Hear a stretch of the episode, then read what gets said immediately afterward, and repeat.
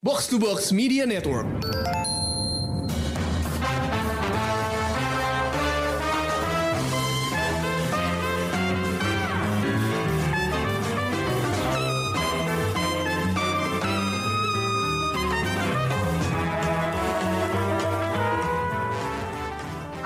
Pendengar Showbox, gimana libur lebarannya? Bisa santai atau malah makin sibuk karena mudik selama lebaran kemarin? Nah ini dia review lengkap pertama Showbox setelah lebaran tahun ini. Jadi kita nyiapin sesuatu yang spesial. Setelah lama nggak ngebahas horor, Showbox nih akhirnya bakal kembali dengan review Indonesia untuk genre favorit banyak orang ini. Kita bakal membahas Teluh Darah yang tayang sepanjang 10 episode di Disney Plus.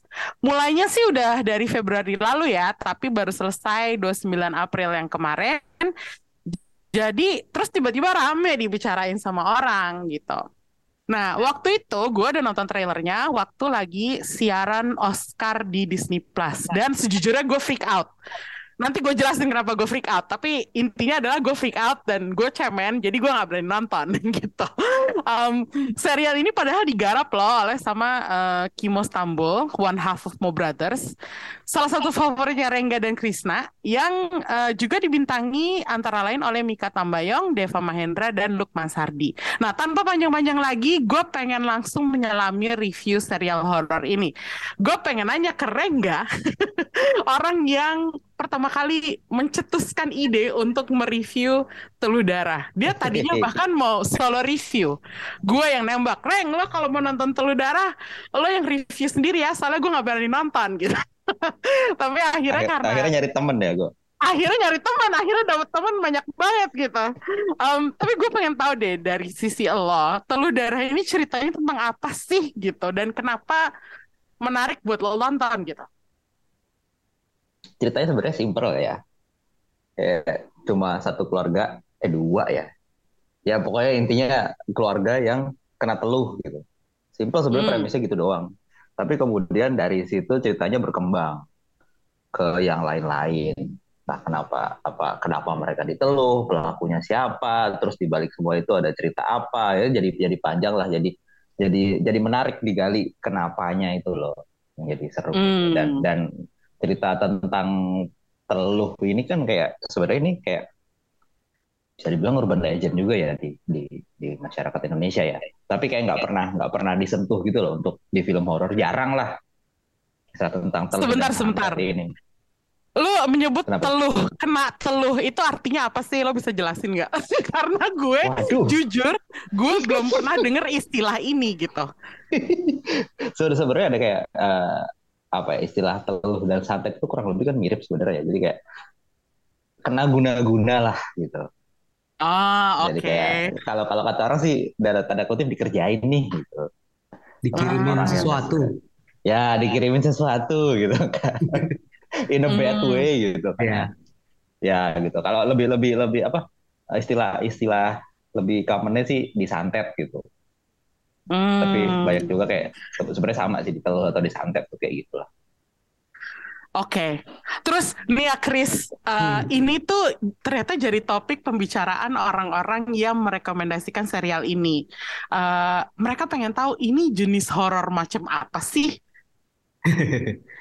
iya, yang pasti ini horor yang digarap dengan baik menurut gua. Gimana ya? Horor apa ya? Horor ini tuh kayak horor yang punya modal cerita kuat dan dieksekusinya tuh sabar, solid gitu. Terus kayak apa ya? Horor yang konsisten sama elemen kliniknya gitu yang ya tentang Hmm. santet atau teluh lah gitu.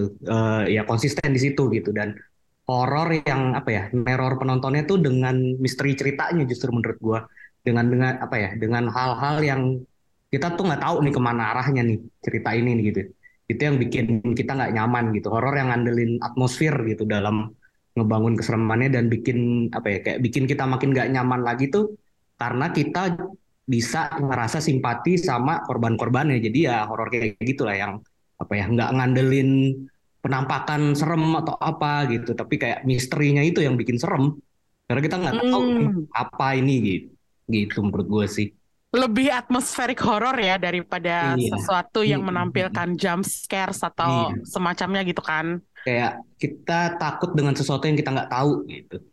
Hmm, oke. Itu eh, ini kan lo bilang tadi lo nggak tahu mau dibawa arahnya ke mana gitu kan. Mm-mm. Jadi pada saat lo nonton di episode-episode awal, eh, apa yang lo rasain? Gimana progresi perasaan lo selama nonton serial ini? Menurut gua sih ini build up-nya di episode-episode awal tuh efektif banget ya. Kayak gua Hmm. selalu ngerasa penasaran gitu di setiap eh, episodenya. Gua gua ngerasa beruntung gua lumayan nge-binge nonton ini nggak dari awal. Gua kebayang kalau dulu gua nonton weekly ini pasti wah penasaran. Lo tersiksa sih seminggu itu kalau kayak ini. Iya, nah ya itu sih menurut gua sih build up-nya dah. Jadi eh, setiap episode tuh gue selalu nggak sabar buat tahu kelanjutannya dan ya itu terus gue rasain selama nonton serial ini dari awal sampai akhir. Hmm. Rengga juga nge-binge kah atau nonton minggu per minggu? Enggak, gue juga nge-beach. Ah, lo nge-binge ya? Se- se- se- se- se- Sebenarnya gue udah pengen nonton dari ketika film apa serial ini keluar kan kayak Hmm. wah menarik nih, pengen nonton gitu. Tapi belum belum ada waktu aja. Terus itu kan sempat ada beberapa serial yang gue ikutin juga kan. Waktu itu Hmm. masih ada Mandalorian kan, jadi gue nonton itu belum, belum sempat nonton ini. Terus tiba-tiba tahu-tahu lah kok udah kelar gitu, terus rame kan di Twitter Hmm. kayak "Ah, kayak coba nonton deh. Gue baru gue tuh jarang episode satu itu langsung langsung ngehook gitu kan, langsung pengen Mm-mm. lanjut lanjut Mm-mm. lanjut gitu kan. Ini episode satunya bikin gua ngehook banget kayak wah anjir serem banget nih gitu. Nggak, nggak, belum belum belum ada nih horor Indonesia yang menurut gua bisa kayak begini gitu. Apalagi Serial serial horor ya. Apalagi ya, apalagi serial gitu kan kayak nggak ada gitu kan serial horor Indonesia gitu. Jadi lumayan apa ya, menarik sih ini. Keren. Hmm, oke. gue denger juga komentar beberapa orang yang eh, mengatakan bahwa alurnya tuh maju mundur karena kayak banyak flashback gitu. Ini ngeganggu nggak buat lo? Atau lo bisa mengikuti ceritanya dengan gampang? Buat gua sih sama sih. sekali nggak masalah sih, Nggak masalah ya? nggak masalah. Karena penempatannya pas. Gitu. Menurut gua kayak Hmm. di tiap episode tuh penempatan si flashbacknya pas terus kayak apa ya kita bisa cepet tahu ini lagi flashback atau enggak tuh gampang ngebedainnya gitu. Terus ya itu juga si flashback ini emang dibutuhin banget sih buat ngebangun rasa penasaran itu tadi yang gue bilang sedikit demi sedikit dan itu ya sedikit demi sedikit bisa mulai ngebuka misterinya gitu itu efektif sih menurut gue. Oh, Dan oke. orang gak bakal pasti pasti bisa pasti bisa bisa bedain flashback sama enggak karena tiap kali mau flashback ada title card segede gaban gitu depan Iya. Banyuwangi Tapping dan 98 tahunnya. gitu kayak oke gitu.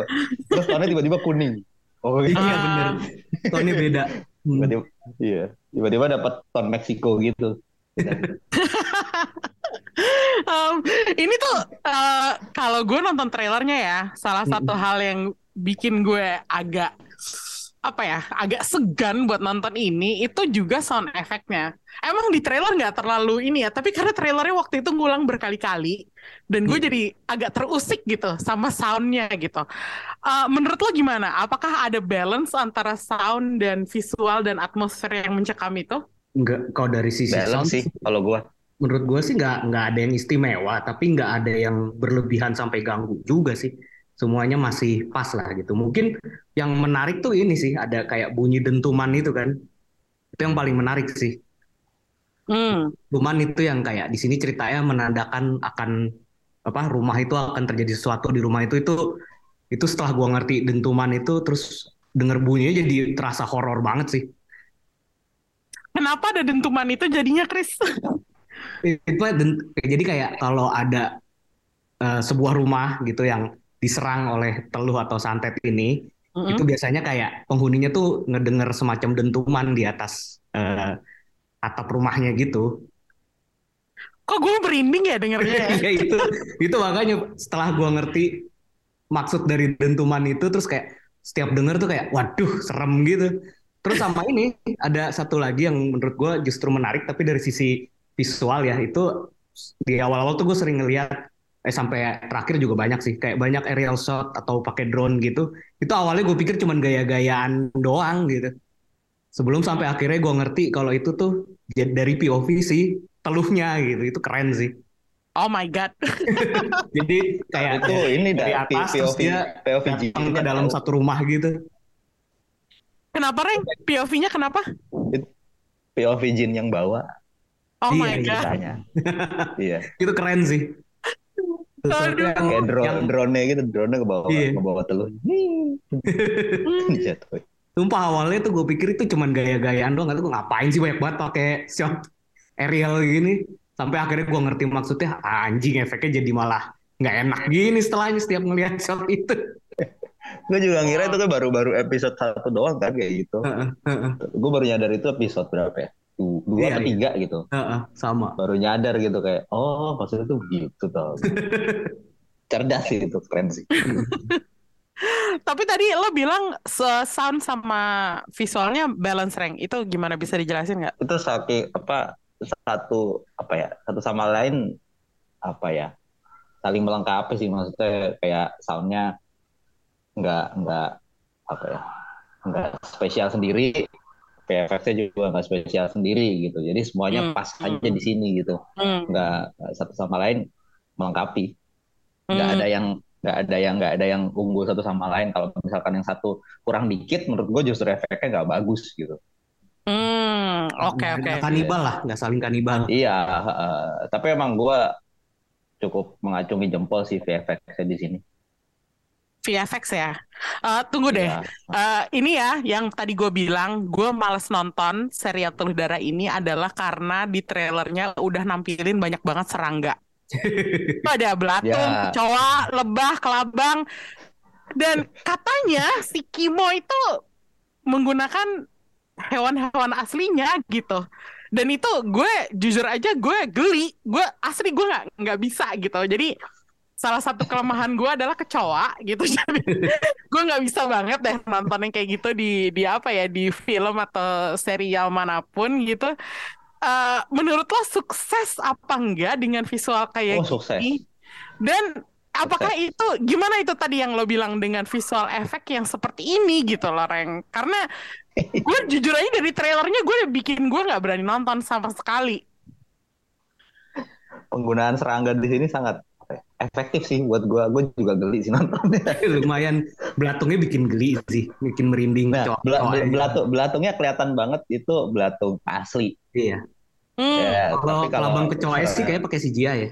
Ada yang CGI sih gue. Ah. Nah, serangganya gue rasa CGI sih. Tapi itu terlihat mirip asli karena kebanyakan uh, shot-shot serangganya itu di di ruangan yang remang-remang. Iya. Hmm. Jadi nggak kelihatan palsu-palsu banget lah gitu. Tapi semuanya terlihat apa ya? Terlihat mirip asli sih. Jadinya bergidik juga lihatnya ya. Ada- Serius? Ini ada ngo- satu- obrolan ini enggak banget buat gue. ada satu adegan yang menurut gua keren banget bahkan gua nggak pernah ngelihat ini di di film horor mana pun gitu ya dari seluruh dunia itu Mhm. pas ada salah satu karakter itu di endoskopi terus lu tau kan di endoskopi kan Oh iya itu Ya, keren iya, banget. iya, iya, itu iya. kayak diperiksa saluran pencernaan lu terus Iya kayak iya iya iya iya. lihat di iya. kamera gitu terus pas masuk ke dalam saluran pencernaan lu tuh ada tahu ada banyak lebah di dalamnya itu keren banget Di Hmm. dalam badan lu, jadi kayak masuk ke dalam, masuk ke dalam tenggorokan, lambung, usus gitu, begitu. Ini kayak nggak ada apa-apa kok gitu. Iya, kok nggak ada Gitu, apa-apa. gitu. Ini apa? Ini apa gitu? Tiba-tiba dalamnya banyak tawon itu, kayak. Itu keren banget sih itu Iya itu keren banget sih, itu keren banget sih. Oke fix, kayaknya gue nggak bisa nonton deh. Makin-makin gue nggak bisa nonton. Nah ini sorry ya guys, maksudnya karena gue nggak bisa nonton, jadi gue harus ngundang Ulil untuk memandu sesi tanya jawab yang berikutnya. Kenapa? Karena Ulil nggak secemen gue, dia mendedikasikan satu malam suntuk untuk ngejar serial ini sampai baru tidur jam 5 pagi demi bisa mereview Teluh Darah di Showbox gitu. Kuat banget sih. Nah, selain dari dedikasi Ulil, dia juga udah ngumpulin berbagai bahan dari mana-mana yang bisa ngelengkapin diskusinya. Jadi, uh, Ulil gimana? Silahkan, apa yang pengen lo bahas bareng Rengga dan Krisna? Gue agak-agak menjauh dulu ya guys, soalnya gue agak-agak geli dari tadi gitu. Tapi gue setuju sih, Emmy. Eh, visual serangganya tuh kayak bleh, gitu. Tapi kalau Dan- lagi makan gitu jatuh jatuh Iya, iya. Bener. Bahkan kita nonton di tempat sepi aja kayak eh gitu. Berasa ada yang jalan di kaki lo gitu. Asli, asli dan itu kan serangga dan binatang yang sering banget kita temuin sehari ya. Iya, bener. Tapi kan kayaknya kalau dilihat-lihat dari em, jalan ceritanya gitu dan ngelihat Kimo, dia belak belakangan ini juga sering banget pakai serangga gitu ya. Terus salah satu yang menarik adalah buat Krista dan Rengga, banyak banget orang yang happy, penikmat horor dan yang udah nonton Telur Darah ini tuh happy karena jalan ceritanya. Karena jalan ceritanya tuh katanya beda dari yang lain gitu kan. Menurut lo berdua gimana? Kayak dari teror satu ke yang satu ke ke yang satu jadi kayak teror keluarga besar gitu ya. Kayak semuanya kena Mm. dan apa ya? eh apakah buat lo berdua ini cukup padat ceritanya atau banyak banget plot twist yang tidak terduga pada akhirnya gimana? Yes, yes betul. Gue termasuk yang nggak nyangka sih sama jalan ceritanya pas di ending pas semuanya di reveal gitu kan kayak wow mampu. Jadi ya terus teror demi terornya juga menurut gue sih nggak terasa dragging sih karena semuanya juga berjalan beriringan sama terkuaknya misteri masa lalu Mm-mm. mereka kan dikit-dikit Ya. jadi kayak masih masih inilah masih enak gitu ngikutinnya gitu dan jadi sedikit lebih tahu juga gitu tentang dendam masa lalunya itu semua beriringan sih sama teror-terornya jadi menurut gue sih nggak ada yang dragging sih nggak tahu kalau menurut kalian Kalau Rengga? Eh, sebenarnya ada sedikit dragging ya, Hmm, tapi nggak itu tidak tidak tidak tidak tidak apa tidak terlalu mengganggu buat gua gitu. hmm, Tapi dia di awal di awal episode satu nih, wah seru nih Mm-mm. episode 2 juga seterusnya ada sedikit kekhawatiran ini apa ya teluhnya bakal repetitif gitu-gitu aja gitu kan. hmm. Kayak, Oke. oh serangga nih, oke serangga, terus efeknya sama kan tuh yang di di badan kalau nggak di pala yang nongol-nongol tuh. Mm-mm. Kayak, ah kesakitan gitu. Apakah ini bakal begini terus? Hmm. Nanti efeknya gitu. Coba ternyata serangganya beda-beda kan. Itu yang bikin seru Iya. kan. Ya kan si iya. bapaknya dapetnya tawon, ibunya dapat kecoa gitu kan. Terus Anaknya dapat Eh, kelabang. anaknya dapat kelabang gitu kan kan jadi menanti-nanti ini serangga apa lagi ya? Iya, Bakal ada laron gitu tiba-tiba ada Iya, iya. rayap gitu kan seru gitu kan. Itu yang bikin cukup gua apa ya Menunggu-nunggu. nggak nggak bosen iya nggak bosen Kalau Oke. kalau menurut gue sih itu justru bagian dari konsistensi ceritanya. Maksudnya ini kan ceritanya emang fokus ke teluh gitu kan. Mm-mm. Kayak ngirim sesuatu ke orang dengan tujuan jahat gitu. Yang emang Ya. banyak dipakai mediumnya serangga gitu. Dan emang ceritain dukunnya pakai itu gitu. Jadi menurut gue Ya. ya konsistensi justru. Selalu iya iya iya dengan itu jenis justru justru serangga yang beda-beda ya.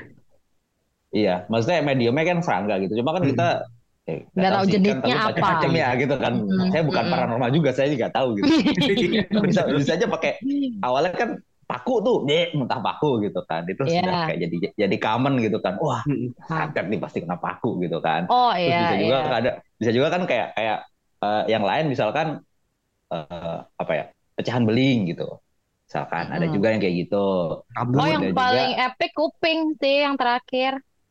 Ternyata bisa kan? Oh, iya. nah iya Tiba-tiba Itu- dimasukin itu- ke dalam air iya. doang. betul itu out of the box tuh Wah, itu itu yang belum itu pernah tahu itu tuh. iya, bener. betul itu ternyata- itu itu Ya, silakan Rek. apa ternyata apa? Lanjut, lanjut. Silakan, silakan. Jadi ternyata kayak mengambil kesimpulan dari eh, Rengga dan Krisna, lu tuh bukan cuman serangga tapi cara baca-bacaannya ya. Lebih ke skill Kayak- sih asik skill Oh ya bener. Eh tapi iya bener-bener lebih ke skill, lebih ke skill. ini dan- ini- ininya beda-beda apa eh, apa Jarak penguasaan dekat, jarak jauh gitu ya. jarak jauh jarak dekat terus mediumnya apa eh, apakah itu pantai serangga benda mati benda hidup macam-macam Ah, jadi ah. ininya Ya, ya. Hmm. Gue setuju sih sama eh, sama Krisna sama Rengga untuk jalan ceritanya walaupun menurut gue di awal agak sedikit lama gitu ya dan di tengah-tengah ada beberapa yang kayaknya eh, lo tidak harus memasukkan adegan ini gitu kayak eh, adegan seksnya kayaknya nggak penting gitu ya kayak udah langsung aja boleh percepat gitu Oh. Oh, itu penting loh. penting gue nggak setuju kalau kalau itu penting. Gue sama Grace setuju Iya. itu penting. Itu Itu plot point banget menurut gue. Tanpa ngomong bermaksud spoiler tapi itu memberi efek di ending Coba, sangat coba. jadinya sangat Betul, kelam betul. gitu kan Kalau kalau itu nggak ada, mampus lu kalau itu nggak iya ada, sih shocking tapi momennya nggak ada di ending Iya. gitu. nggak ada momen bengong-bengong berdua tuh kalau nggak ada tuh Iya. betul Kayak ini tau nggak? Kayak kayak kayak Mungkin- ending Old Boy tau nggak?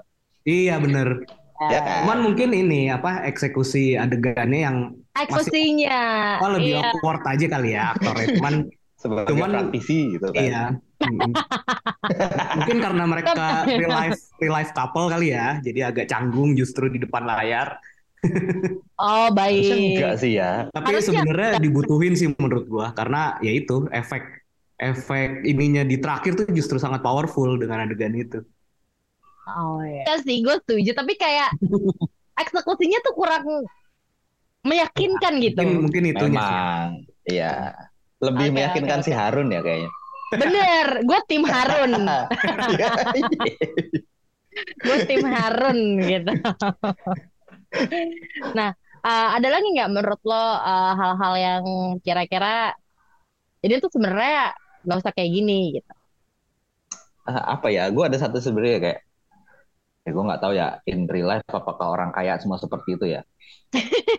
Kenapa Apa tiap tiap hari tiap hari minum wine ya? Pak ginjalnya tidak Sama bagaimana itu gitu? juga pertanyaan gue sih. kayak Ya kalau "Jangan juga kaya mah minum wine," gitu. nggak apa-apa. Ya itu sebenarnya kan makanya gue pertanyakan kan saya bukan orang kaya gitu. Lebih ke aspek Apakah kesehatan ya. gitu gitu? Iya betul. Ah, Lambung Anda terbuat dari apa kalau boleh tahu Betul, gitu ya. iya. Duit Anda banyak untuk berobat saja gitu. Iya, iya, iya, iya. iya. Tapi eh, ada beberapa part yang gue suka dengan eh, serial ini karena mereka tuh bener-bener menggambarkan kehidupan yang kaya-kaya banget, kaya di tengah, yang di bawah Di bawah gitu ya sih kayak em, menurut gue risetnya tuh bagus dan jadi sangat mendukung jalan cerita serta eh, properti yang digunakan gitu. Lalu kalau misalnya eh, lewat situ juga, begitupun dengan karakternya nggak sih eh, Rengga sama Krisna digambarin kayak misalnya si em, Wisnu da eh sorry si eh, Wulan sama Esa yang kayak udah kekinian dia nggak peduli dengan klinik-klinik kayak gitu.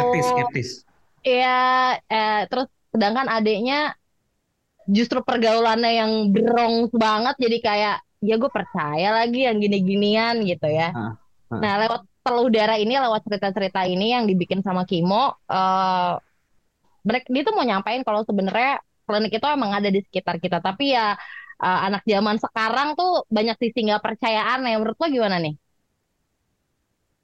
Wah, Hmm. Hmm. Kalau gue, Kalau gue ya, kalau gue Ya, kalau oke. gue kayak Rengga dulu. ah, gimana ya?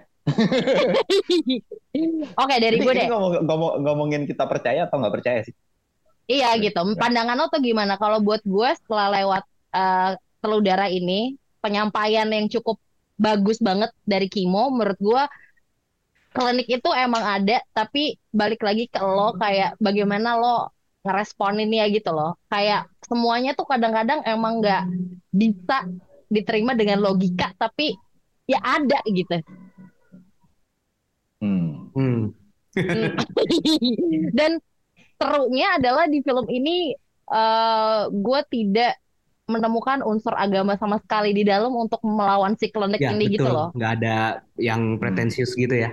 Iya iya iya iya. Gue suka juga sih, betul setuju. Ya, ya. Gimana gimana? Kalau gue sih berdua lebih dengan si klinik eh, ini. ke ini sih kayak lebih ke realitanya realita budaya di Indonesia gitu sih kayak memang masih ada yang percaya dengan klinik-klinik itu dan mungkin masih Mm-mm. banyak yang mempraktikkan gitu tapi juga ya ada juga yang udah skeptis dengan itu ya nggak nggak dan nggak percaya gitu kayak kayak apa ya ya si Kimo nih kayak cuman pengen nunjukin itu aja kalau ada dua hal itu beriringan gitu ya Ya. terserah lu mau mau yang mana gitu gue gitu aja sih sebenarnya Oke. Hmm. Kalau dari Rengga gimana? Eh, ini sebenarnya menurut gue dari gue nangkepnya dari si Kimo ini kan sebenarnya unsur klinik ini udah jadi kayak apa ya budaya di masyarakat Indonesia ya. Iya. Ya. Tapi dia ngelihat kayak ini tuh belum kayak belum pernah diangkat ke sebuah ke TV atau ke film gitu. Dengan dengan akurat kali ya mungkin. Dengan Betul. balutan hiburan gitu ya. Ya betul. Tema-tema teluh ini kayaknya sebenarnya udah udah jadi apa ya? Gue nggak bisa menyebut common practice ya, nggak common juga sebenarnya. Tapi ada lah di, di masyarakat Indo. Tapi kayaknya nggak nggak diangkat ke dunia hiburan tuh belum ada. Dan dia kayak ngelihat ngelihat potensi itu gitu. Diangkatlah Kalau- sama dia di sini. Kalau dari Gue sisi sih gitu ya. itu sih gue ngelihatnya ini apa kayak balik lagi ke konsistensi serial ini gitu ya. Ya. Dia beneran pakai elemen ini aja gitu, teluh aja gitu. Nggak ada kan di sini kita ngelihat tiba-tiba ada jin, ada setan Ya. apa Ya. Nah, di situ betul, sih. betul. Iya, iya. Dia nggak nggak pakai itu sebagai unsur apa ya hororannya gitu. Iya. Kita Nggak, nggak main curang lah sebenarnya. Betul, ha, nggak nggak jadi medium, cuma kayak disebut ini dikirim sama jin nih, tapi kita nggak Iya. lihat penampakan jinnya Iya. gitu loh. Dan itu bagus sih menurut gue kayak ketika itu disebut, gue ada kayak bukan harapan ya kayak apakah nanti akan muncul jinnya gitu. Ternyata Hmm. tidak gitu. Hmm. Dan ya itu nggak jadi bener kata Krista nggak main curang gitu, benar-benar cuma main Ya. hor, main teror doang gitu. Dan kalau masalah untuk mengenalkan apa ya, mengingatkan klinik ke penontonnya ya mungkin bisa juga itu. Iya. Karena pada dasar pada dasarnya gue gue gue percaya sih hal-hal beginian ya. Gak tahu. Karena harusnya Jadi- orang Jawa jadi otomatis percaya gitu. Jadi cukup cukup inilah ya, cukup cukup bagus tanda petik memperkenalkan Klenik ke masyarakat yang mungkin belum pernah tahu gitu ya tentang si teluh-teluh ini gitu ya. Ya kayak mungkin mengingatkan juga kali ya kayak ini tuh ada loh gitu loh. Lo jangan skeptis-skeptis amat lah. Gitu. Nah, Oke. Kemudian dari eh, keseluruhan film ini kita kan juga banyak melihat lokasi Banyuwangi 1998 gitu. Begitupun Nah. dengan Nah, Ini dia. ini dia. Ini dia. Gue yang tadinya mau liburan ke Banyuwangi, gue mikir lagi gara-gara nonton ini. Kayak nggak jadi kayaknya ya gitu. Tekotek gue dari dari eh, lokasinya Banyuwangi gitu kan. Em, begitupun dengan isu yang terjadi pada tahun itu yang diceritakan dalam film banyak eh, pembunuhan dan eh, salah satunya juga tentang si teluh ini. Menurut lo, eh, bagaimana pengemasan Banyuwangi pada tahun 1998 dalam Teluh Darah? Gua suka banget sih. Maksudnya gimana cara serial ini tuh ngedompleng tragedi 98 itu ya, Banyuwangi 98 ya, Banyuwangi tragedi 98, santet itu. ya. Maksudnya beneran di sini cuman ngedompleng itu, ada isu itu, terus mereka memanfaatkan isu itu gitu. Mereka Ya. nggak masuk terlalu dalam ke isu itu karena isu itu pun sesuatu yang sangat misterius buat kita kan di dunia nyata Ya, tragedi itu kan. Betul. Mereka nggak berusaha masuk terlalu jauh, jadi nggak sotoy juga gitu. Jadi cuman beneran ngedompleng ada kejadian itu aja gitu. Itu gue suka sih, nggak berusaha terlalu jauh ke situnya justru. Oke. Kalau buat Rengga? Eh, itu ini ini juga kayak gue nggak nyangka sih bakal larinya ke situ ya Hmm. tiba-tiba Hmm. ya Eh, kayak hah habis Banyuwangi 98 gitu gue Iya. yakin gue yakin yang yang nonton ini kebanyakan sebagian besar nggak tahu bahwa tahun 98 tuh ada kejadian kayak gitu di Banyuwangi Oh iya bisa jadi sih. Betul. Ya kan Betul, Gua saya salah satunya. saat itu gitu Oh. Masa? Ya. tadi bahkan gue gue gue tanya bunga gitu iya ceritanya tentang Banyuwangi gini-gini hah masa sih ada apaan gitu gitu Oh iya, gua nggak tahu. Iya, bunga nggak tahu gitu. Oh, kan kayak, kayak lu kan udah tua waktu itu. sih. Harusnya lu tahu dong, gue nggak tahu gitu. Ya, well gitu. Hmm. Ah, Ya udah, iya. Jadi kayak gue rasa itu juga salah satu apa ya? sejarah ya, yang Cara- kita tahu. Iya, cara yang bagus untuk memperkenalkan bahwa Indonesia itu punya sejarah kelam pada tahun Mm-mm, itu gitu. Gue yakin yang setelah nonton yang nggak tahu pun pasti langsung bakal mencari tahu emang ada apa sih tahu. tahun segitu gitu. Jadi Yes. kayak ya anak zaman sekarang harus tahu sih bahwa itu ada sejarah Iya. nggak enak zaman segitu Mm-mm. di sana gitu. Dan itu sampai sekarang kan misterius banget gitu. Iya. Nggak ada yang tahu Yang- siapa Nggak ada yang pelakunya. tahu gitu kan. Kayak random banget gitu. Makanya Oke, apa jadi? Gua suka sih dia nggak ada kayak yang ditangkap gitu. kayak mengenalkan ini Iya. situasinya ada kejadian itu dengan akurat tapi nggak berusaha masuk ke dalam bikin teori sendiri gitu kan. Iya, gue kira juga kayak wah Banyuwangi apakah nanti bakal begini-begini? Oh ternyata enggak. Jadi kayak sekedar apa? Uh, bener kata Gesa tim mendompleng gitu. Tapi tapi Hmm. sebenarnya cukup masuk ke ceritanya ya. Mm-mm. Tapi kayak Mm-mm. ya udah jadi jadi sekedar ngikut aja gitu, ngikut Mm. alurnya si Banyuwangi ini. Mm-mm. Oke. Gitu. Berarti Jadi bisa yang- bisa dibilang nggak ide besarnya adalah Banyuwangi 1998. Enggak sih, itu latar belakang aja sih. Enggak sih, ini cuma Oke. ya, cuma latar aja, background aja, background story. Mm-mm. Oke. Ya emang Terus- emang Mm-mm. ya, pas juga sih buat dibagiin eh apa dibagiin sorry dijadiin latar belakang ada kejadian itu terus jadi timbul dendam itu pas sih menurut gua karena jadinya masuk akal juga ketika pas di sana ada situasi eh, tragedi Banyuwangi terus di Ya. sini karakternya memanfaatkan situasi itu gitu kan itu itu masuk akal banget jadi terasa masuk akal banget Ya. kejahatannya itu jadi terasa masuk akal menurut gua Sebenarnya Oke. kalau misalkan ceritanya ceritanya ini dipindahin gitu kan Mm-mm. ke eh, ke daerah lain, misalkan nggak di Banyuwangi, misalkan di Cimahi gitu, Iya. masih Mm. bisa masuk gitu, masih bisa masuk. Tapi ketika ceritanya di Banyuwangi, ini bikin ceritanya jadi tambah kuat gitu. iya Oke. Ya, ya. Jadi Terus lebih, kalau oh iya bener nih gitu. jadi oh iya masuk akal dia manfaatin Ah, ah, situasi masuk itu gitu dengan ngelakuin Iya, ini iya, iya. bener jadi nggak ketahuan atau apa gitu kan itu Iya, sih iya. menurut gue cerdasnya memanfaatkan setting Banyuwangi 98 di situ sih Oke, bagaimana dengan eh, penempatan budaya serta bahasa Osing yang digunakan di serial ini? Karena kan Hmm. eh, kalau kalau kita kalau kita nonton kita kita ikutin yang flashback Banyuwangi 98 kan itu semuanya eh, warganya pemainnya kan menggunakan bahasa Osing kan. Nah, bahasa bahkan ini ya, sam- bahasa asli bahasa Banyuwangi Banyuwangi, dialek uh-uh, Banyuwangi ya dialek Banyuwangi. Bahkan kalau misalnya kita kembali ke kota gitu ya, ke rumahnya Wulan, si ibunya si Astuti kan juga Iya. tetap menggunakan dialek itu kan. Iya. Mm-mm. Menurut lo berdua gimana dari penggunaan eh, bahasa dan budayanya? Gua sih nggak tahu Iya. sih seakurat apa penggunaan mereka, tapi at least gua nggak terganggu dengan dialek mereka sih. Maksudnya terkadang kan walaupun nggak familiar, tapi kita bisa ngerasain kalau ini kayaknya aktornya maksa nih ngomong dengan dialek tertentu gitu ya. Di sini sih, Ya. menurut gua sih terasa cukup alami lah gitu penyam- pe- apa penyampaian dialog yang pakai bahasa ininya gitu, bahasa Osing ini. Terutama dari si Astuti, mungkin si ini juga karakternya Kiki Narendra juga kan itu terdengar sangat Jawa Timur gitu. Ya, ya. Langsung bisa sih, bahasa least. Jawa nggak lo berdua kira-kira? Gue sih bisa dikit-dikit nih akhirnya. Nah itu mungkin Renda yang lebih bilingual karena orang Jawa. Oh ya bener. Gimana Kalau Ray? gue karena dari lahir di Jakarta jadi gue nggak nggak familiar juga jadi gue nggak bisa nggak bisa mengukur itu akurat apa enggak sih. gue lebih percaya ini sih.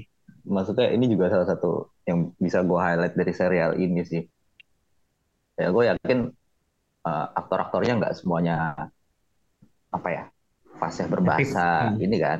Native tongue-nya ya. Banyak, iya native-nya gitu. Tapi di sini ya, bener terlihat natural banget sih mereka. Gue gue tidak merasa terganggu gitu dengan Ya. dengan penyampaian mereka berbahasa Banyuwangi apa Jawa Timuran kan kasarnya. Mm, mm.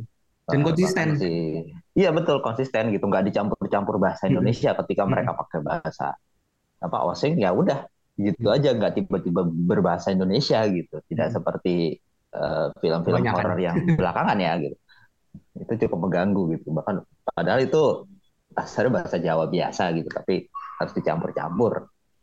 Ini jadi Ah. kayak natural aja beneran gitu. Wah, Oke. itu yang yang pengen gue, wah bagus nih gitu. Ya, paling yang sedikit bukan mengganggu sih, tapi kayak umpatannya si Ki- Kiki Narendra itu terlalu banyak sih menurut. Preman, preman. Iya. eh, Preman bener. kayak, kayak ya udah lu pakai umpatan yang lain gitu, jangan itu mulu gitu. Cacok cacok mulu gitu. Ya, gue tahu sih orang Jawa Timur gitu, tapi jangan cacok cacok mulu. Oke, oke, oke. Tapi eh, penggunaan eh, bahasanya ini dan em, budaya gitu ya, eh, cukup menambah kehororan nggak? Atau eh, nambah creepy-nya nggak dari serial ini?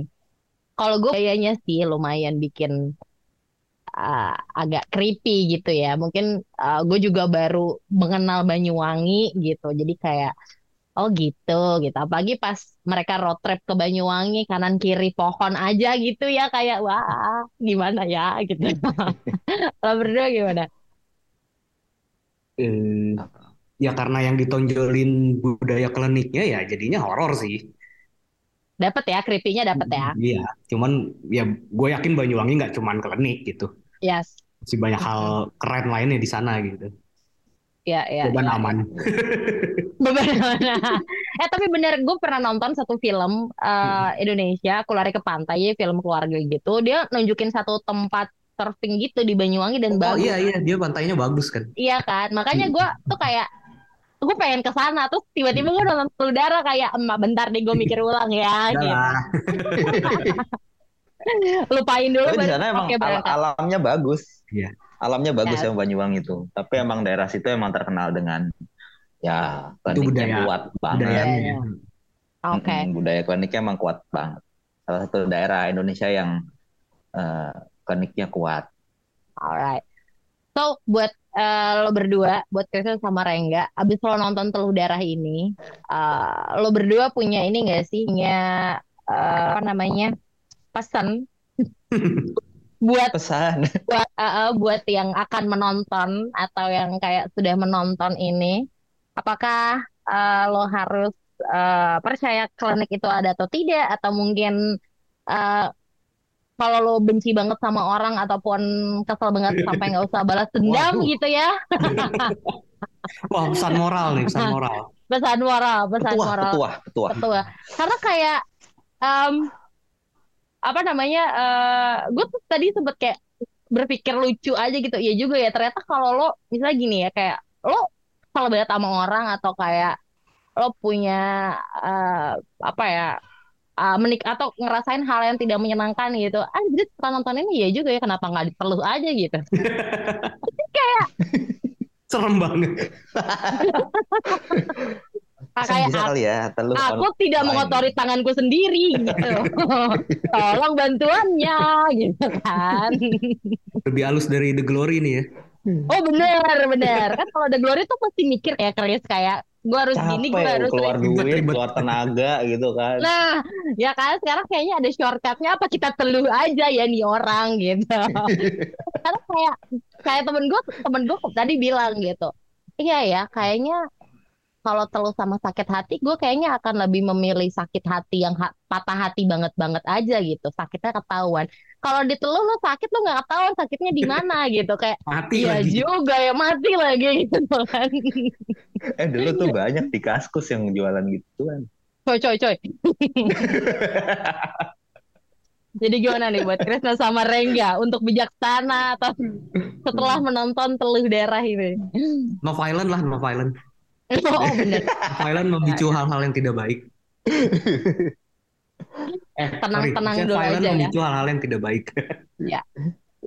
karena berawal dari diancem ya ngancem Iya. mengancem ya kalau kata gue mah kagak usah ikutin urusan orang lain lah ya kan udah punya masalah hidupnya masing-masing gitu Iya benar. Eh, Tapi itu itu juga sebenarnya yang gue suka dari serial itu kayak karakter tuh nggak ada nggak ada yang hitam put nggak ada yang hitam putih gitu, Iya. semuanya abu-abu kan ternyata. Heeh. Realistis banget gitu kayak ba- bapaknya yang ternyata emang apa begitu masalah kelam gitu. Terus Hmm. ternyata si apa Kang Hasan gitu ternyata yang jadi korban ternyata juga nggak Seperti baik-baik itu. juga gitu nggak baik-baik amat gitu ternyata kan Iya. jadi kayak semua karakter itu abu-abu ternyata Gue suka banget sih di adegan episode 1 tuh gue inget pas mereka lagi pertama kali makan malam lah adegan makan malam pertama yang Ya. kita lihat tuh kan kayak, wih keluarga harmonis banget nih gitu kan. iya iya iya iya. Akrab semua gitu kan se- semua anggota keluarga, hmm, tapi kayaknya terlihat hangat tapi ada yang nggak beres nih. Itu itu gue suka banget sih adegan ketika mereka makan bareng itu dan terlihat sangat alami juga tuh interaksi mereka sebagai satu keluarga yang harmonis gitu ya. Iya keluarga benar. kekinian banget ya yang love language-nya tuh affection gitu kelihatan Iya, semuanya Iya benar. Ha-ha. Akrab gitu semua ngobrol gitu. Mm-mm. Mm-mm. betul betul betul betul Oke, ngomongin karakter gitu ya. Di karakter ini juga ada satu karakter yang eh, percaya sama eh, semacam bukan semacam percaya dengan teluh-teluhan inilah masalah-masalah klinik ini klinik ini gitu sampai-sampai dia uh, mau berbisnis aja dia mau investasi dia mesti konsultasi sama spiritual konsultan Oh, gitu ya. Ini cukup menarik perhatian gue. Di tahun 2023 ya. Uh, walaupun memang semakin banyak pekerjaan dengan jabatan-jabatan yang aneh namanya menurut gue spirit consultant ini eh apa ya cukup unik dan gak kepikiran gitu loh sampai bisa dimasukin ke dalam eh, cerita gitu. Pendapat lo tentang si spiritual consultant yang ada di eh, Telur Daerah ini?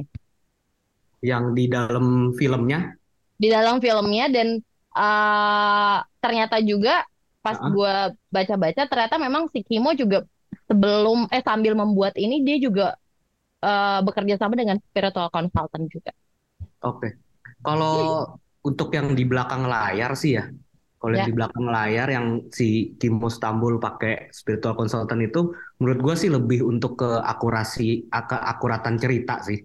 Ya, Di, ya lewat kan mungkin orang awam yang nggak tahu kan efeknya kayak apa kalau orang diteluh, terus gimana caranya, seperti apa gitu-gitu kan. Nah, di situlah menurut gue sih pentingnya si spiritual consultant di kru gitu ya. Yes. Jadi kayak ya si si Kimo pasti dapat feedback-feedback berguna yang akhirnya bisa dia pakai untuk nampilin serial ini secara lebih realistis itu aja sih kalau menurut gue.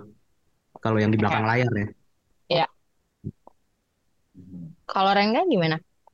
Ini in, ini eh, apa namanya? Maksudnya untuk serial ini si spiritual consultant atau profesi spiritual consultant untuk segala macam profesi. Di dalam serial ini sih termasuk dengan adanya eh, profesi spiritual consultant yang memang terjadi gitu. Yang emang ternyata tuh ada gitu. Yang ini kan ya, yang konsult si Si ibu siapa ya. tuh? Iya, iya, iya. Dia kan Orang mau kaya. investasi ke PT apa terus kata janganlah. Ada ang ada angin laut apa-apa gitu kan terus kayak eh abis berita eh, abis dia nolak tiba-tiba beritanya keluar kalau Oh, yang kena longsor. si Eh, kena ini longsor. karakternya Dayu Wijanto. Ya ya Ya, ya. ya ya. Nah kalau kalau buat di serial ini sebenarnya gue setuju sama Krisna yang diomongin tadi gitu. Dan kalau emang lu pengen bikin film horor, gue rasa spiritual consultant itu wajib ada sih. Oke. apalagi untuk yang berhubungan dengan masalah ini ya maksudnya eh, dunia lain ya. Mm-mm. kan si spiritual consultant ini pasti lebih lebih paham dong. Mm-mm. gimana gimananya gitu. Jadi ya lu mau nggak mau harus tanya dia karena dia yang lebih tahu gitu. Ya. demi keakurasian cerita gitu. Menurut gua harus ada gitu. Tapi kalau se- untuk selain di film ini ya maksudnya untuk profesi in general tiba-tiba ada spiritual consultant. Menurut gua untuk beberapa bidang usaha perlu sih Oke. Oke. Oke. karena ya banyak orang jahat di luar sana gitu Ya, apalagi Jadi- masalah bisnis ya. betul apalagi bisnisnya kalau udah yang udah gede gitu sebagai ba- kebanyakan ini gue dengar cerita aja sih ya gitu F&B tuh harus ada begituannya Oh, Oke. Nah, kalau Rengga tadi udah sempat cerita cerita tentang si F&B yang juga harus punya spiritual consultant. Nah, Emmy juga tadi sempat uh, cerita nih sama gue kalau iya, gue juga pernah punya experience atau dia pernah punya cerita tentang si spiritual consultant ini. Jadi bagaimana Emmy? Apakah di dunia nyata, di kehidupan sehari-hari kita boleh menggunakannya atau kayak ya tetap balik lagi ke orang yang masing-masing sih ya. Tapi eh, menurut lo spiritual consultant ini dalam pekerjaan gimana? Nih kalau gue ya, eh, karena pengalaman gue dengan spiritualisme tuh, meskipun gue nggak berhubungan langsung ya, Ya. pengalaman gue cukup banyak. Jadi makanya kenapa dari tadi Wow. gue merasa, gue merasa serial ini terlalu deket sama kenyataan gue. Jadi makanya susah bagi gue buat nonton. Ngerti gak sih? Baiklah. iya iya iya iya Iya iya oke. Dari tadi si Rengga bilang gue orang Jawa, jadi gue percaya yang beginian. Dan gue pun orang Jawa gitu. Jadi bukannya gue gue membawa suku ya, gue bukannya membawa suku ke dalam diskusi film, tapi emang otomatis aja gitu loh. Iya, karena kenyataannya di sekeliling gue banyak banget contoh yang udah terjadi gitu. Nah, salah satu Oke. contoh nyata tentang spiritual consultant aja nih ya. Waktu gue zaman SMA, itu kan sering banget LDKS, itu camping ke gunung. Itu Oh, udah berapa ya. kali gue camping sama sekolah gue ke gunung. Ya, ya. Dan pas kita pergi ke sana, selalu didampingin sama ustadz yang kerjaannya kayak buat menenangkan tanda kutip penjaga di area camping itu. Hmm. Jadi itu pengerjaan spiritual consultant itu bukan pekerjaan yang ngadi-ngadi ya, bukan cuman kayak Yes. seorang pengen nyari duit dengan menawarkan ilmu hitam gitu enggak gitu karena emang beneran ada apa ya ada fungsinya gitu di kedua nyata gitu dan bahkan ini eh, belum lama ini eh, beberapa tahun lalu waktu nyokap gue meninggal se- kira-kira dua minggu setelah nyokap wafat gue kontak-kontakan sama temennya temen gue nah gue nggak bisa sebutin nama eh, demi menjaga privasi tapi Mhm. temennya temen gue ini eh, waktu dia dengar nyokap gue meninggal dia langsung ngasih ujangan gitu tentang nyokap gue intinya dia Oh, oke. dia menginstruksikan gue eh, satu dua aksi yang bisa gue lakuin untuk mengantar kepergian nyokap karena menurut dia itu ada kepercayaan kalau 40 hari setelah orang wafat orang yang meninggal itu masih belum benar-benar pergi gitu jadi masih ada di sekitar kita gitu Hmm, hmm, Nah, hmm. salah satunya gue disuruh naruh bunga di meja makan yang tempat biasanya nyokap gue duduk.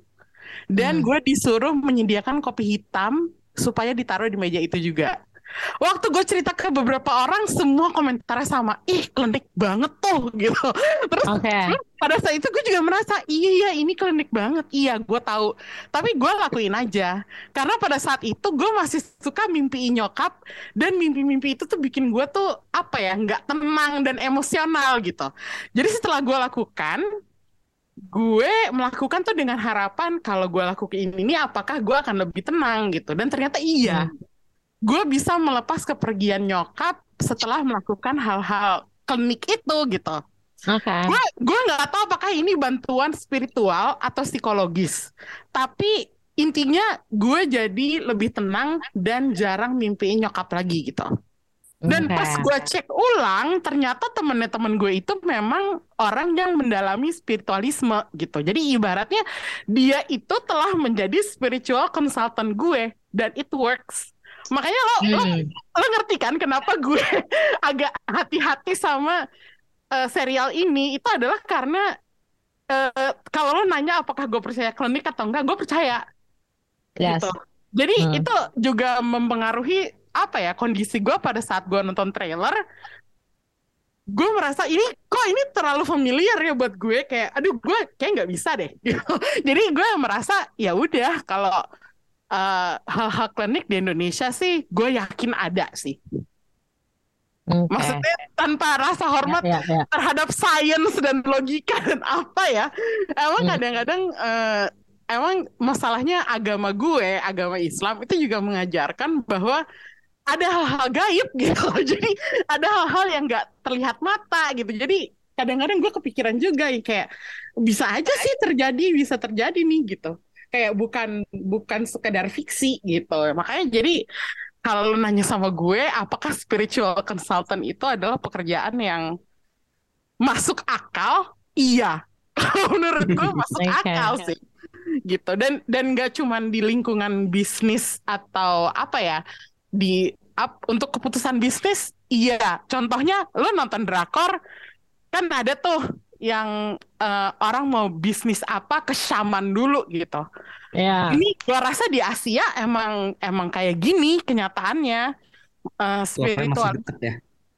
Iya, dan spiritualisme tuh masih tinggi kan di benua ini gitu. Jadi kayaknya kita ke mana-mana itu ke Thailand juga bakal tetap nemuin situasi kayak gini. Eh, ke Filipina mungkin juga masih ada kayak gini gitu. Jadi gue kayak gue percaya sih. gue nggak tahu apakah itu adalah hal buruk atau enggak gitu. Cuman gue merasa ya ini adalah hal yang cukup bisa diterima oleh nalar gue gitu. Makanya jadi teluh darah ini agak lumayan mencekam ya konsepnya buat gue dari tadi gue dengerin pembicaraan kalian dan gue kayak merinding sendiri gitu kayak pengen quit pengen lepas headphone tapi kayak nanti gue nggak ngikutin lagi kalau gue nggak ngikutin mana gue bisa nyari kesimpulan gitu tapi Iya. ini ya emang teluh darah ini berarti impactnya lumayan gede ya secara kultural juga Yes. Iya. Mm-mm. Mm-mm. Hmm. Tapi gue gue Jadi- baru tahu sih istilahnya spiritual consultant dulu mah namanya Betul. dukun biasanya. oh, betul betul dukun bener bener Iya lagi. Ya itu istilah modernnya aja lah. Karena kan Istilah. memang bekerja di sekitar spiritual kan. Oh iya benar. Dunia startup sampai sekarang jadi harus English. Dan ini dianggap lebih ngerti gitu kan. Jadi Oh iya. jadinya konsultan. Lebih Expert, kekinian. expert, iya. Nih Iya sih. kalau dengerin pembicaraan kalian dari tadi ya, gue jadi gini, Showbox tuh nggak pernah ngasih rating buat serial. Biasanya ya. Tapi waktu itu Krisna tiba-tiba ngasih rating buat solo review dia tentang Beef. Jadi gue sekarang beride bahwa semua serial juga harus kita ratingin gitu. Mm. Nah, ini kalau gue dengerin pembicaraan kalian, sepertinya rating serial ini bakal tinggi banget deh. Gue pengen tahu, kasih berapa bintang lo buat serial ini? Gue berani kasih empat setengah dari lima Wow. Oke, untuk ceritanya. oke. Empat setengah ya dari Krisna. Iya. Ulil berapa Lil? Gue sama-sama Krisna empat setengah. Kalau dia bisa lebih mainin sound dan visualnya lebih creepy lagi jadi lima sih. Oh, oke. Nah, kalau Rengga gimana Reng? Udah samain aja kalau gitu. Setengah ya? Pas setengah. Kalau bisa ini kan 10 episode. Menurut gua kalau 8 episode bisa 5 sih. Dipend Gua dipadatin dikit setuju. lagi. Iya dipadatin Iya. dikit lagi. Oh, oke. ah. Jadi, apakah durasi episodenya kepanjangan menurut lo? Sebenarnya nggak kepanjangan ya, tapi ada beberapa beberapa apa ya cerita yang mungkin atau scene yang bisa dipotong sedikit-sedikit terus dipadatin lagi gitu. Biar nggak Hmm. terlalu dragging di tengah-tengah. Oh, oke. Tapi Di tengah? seksinya jangan dipotong. oh ya oke. Oh enggak. Pak, jangan dipotong tapi eksekusinya mungkin harus di retake ya. Betul, Ya, harus di- diperhalus Mm-mm. gitu. Emang emang sedikit kasar sih, ya. Harus lebih banyak latihan gue rasa. Gue juga pas Depan- ngeliat depan kamera. gue juga nganggap nggak perlu sebenarnya sebelum sampai di klimaksnya ternyata oh pantesan dipaksain ada Iya benar Masukin benar itu. gitu. Mm-mm. gue sempat sempat lihat kayak ah seksinya nggak penting nih gini gini gini Iya. nih pas Ya, nonton kayak iya sih nggak penting ya gitu gue kayak kasar banget sih gitu kan Heeh. gitu lihat endingnya kayak oh gitu pantesan kayak, kayak oh, nendang juga nih kalau itu nggak ada nggak nendang ini iya terlalu banyak kejutan ya. Mm-mm. ya tapi gue sebenarnya sudah sedikit bisa menebak sih di di di akhir episode. Maksudnya episode final ya. Ini kayak begini nih gitu. Oh iya bener. Gue nggak nyangka yang cowok sih ternyata juga gitu. Kayaknya dari pembicaraan kalian gue bisa nebak deh apa yang terjadi sebenarnya. Ini sepertinya trope-nya udah pernah dipakai kalau nggak salah sama Guillermo del Toro. Eh, oh ya nanti off screen off screen. Eh off screen. Off screen apa istilahnya? Off mic, off mic. Off air, off air. off air. Air. Oke oke. Empat setengah ya. Jadi kita semua setuju bahwa eh, rating teluh darah adalah empat setengah bintang. Eh, tapi segini ya, ini rating bagus kan jarang nih kita kasih gitu ya. Eh, apalagi buat horor Indonesia yang serial pula gitu. Nge-review aja jarang serial horor gitu. Eh, dengan rating semacam ini, apakah harus diperbanyak horor semacam ini? Atau apakah horor ini hanya bisa datang dari Kimo doang? Oh enggak sih, kalau dari Kimo ya salah satu strada horor terbaik sekarang lah ya. Dia kan udah lumayan jadi spesialis horor nih belakangan kan. Yes. Ada tuh ilmu hitam, terus apalagi si Ivana gitu-gitu kan. Mm-mm. Tapi ya enggak lah, masih ada saudara-saudara lain juga yang eh kalau dikasih kesempatan dan budget gua rasa bisa sih. Yang penting ceritanya sih. Karena di sini Oke. ini menurut gua ceritanya yang kuat. Hmm, oke. Rengga, menurut lo gimana, Reng? Ya sih ceritanya harus kuat dan yang penting bukan yang penting sih salah satu yang penting juga eksekusinya sih. Kimo tuh Iya. di, di di serial ini jago banget mainin eh, apa atmosfer. Iya. Yes. Hmm. Kalau Ah, ah, di, ah, di ah. di rumahnya si Ulan tuh kayak ini rumah lampu nggak pernah nyala apa gimana kayak remang Itu juga. gitu. Kayaknya orang kaya nggak suka pakai lampu deh. Betul. kayak lampunya juga dikit gemes. amat gitu.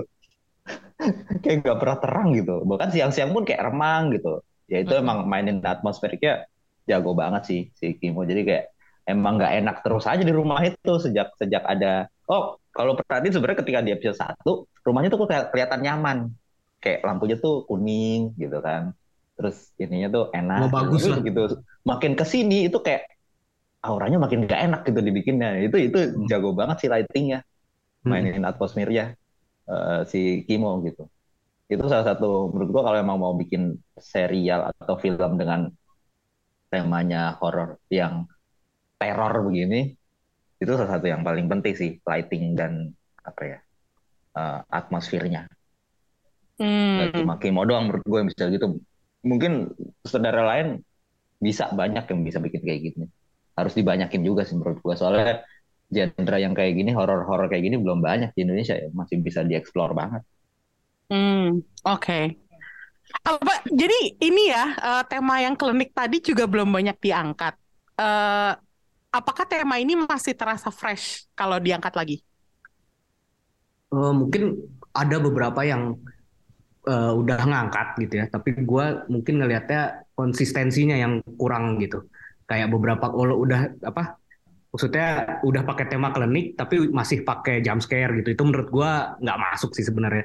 Nah baru di sini kan yang bisa bener-bener konsisten di situ. Itu itu mungkin sih yang yang perlu dijaga gitu dan jadinya tetap fresh sih karena klinik di Indonesia itu kan bukan cuman dari budaya Banyuwangi gitu misalnya masih banyak yang lain kan Hmm, iya, itu iya. bisa semua bisa dieksplor sih Hmm, oke. Jadi intinya kalau ada serial lain yang membahas klinik dari sutradara lain, kalian masih mau nonton ya? Nah, iya Masih. kalau Mau. Iya, dan, dan sebenarnya kalau kalau mau bahas klinik di Indonesia ya, gue peng- pengennya sih kalau ada sutradara yang mau bikin cerita dengan klinik ya di Indonesia gitu, eh, coba menyeberang ke pulau lain lah ya, jangan di Jawa mulu. Gitu. iya Soalnya, di, soalnya di pulau lain juga banyak Pasti Iya, iya, kliniknya gitu kayak kita Lebih kayak, Yahut. "Heeh, pengen lihat gitu kan kayak di, di Gua rasa sih masih gimana sih yang punya gitu. pikiran itu banyak cuman investornya mungkin masih mikir-mikir karena takut tidak familiar kali ya ke mayoritas penonton Atau Bisa lebih juga mungkin sih gue rasa sih itu keberanian dari yang punya duit juga sih Iya buat sih. ngasih budget yang oke gitu kayak di sini gitu misalnya Kan logistiknya juga susah sih ya kali ya. Atau mungkin berpikir gue balik ke rumah aman apa enggak ya gitu.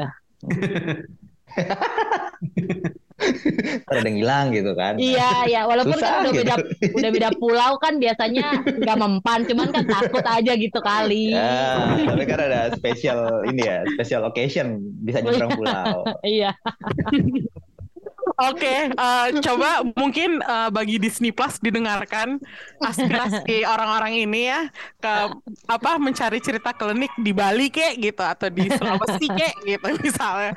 Kalau ada ceritanya sih bisa aja diangkat dan kita bakal tetap mau nonton dan bakal tetap nge-review. Eh, jadi itu tadi review kita tentang Teluh Darah masih bisa ditonton di Disney Plus udah lengkap 10 episode. Jadi kalau mau nge-binging silakan. Dan kalau mau cari serial horor yang mungkin bisa jadi favorit lo sepanjang tahun ini, Teluh Darah bisa jadi pilihannya. Oke, selamat nonton dan sampai ketemu di episode berikutnya. Thank you and bye-bye. Bye. Bye bye. Bye bye.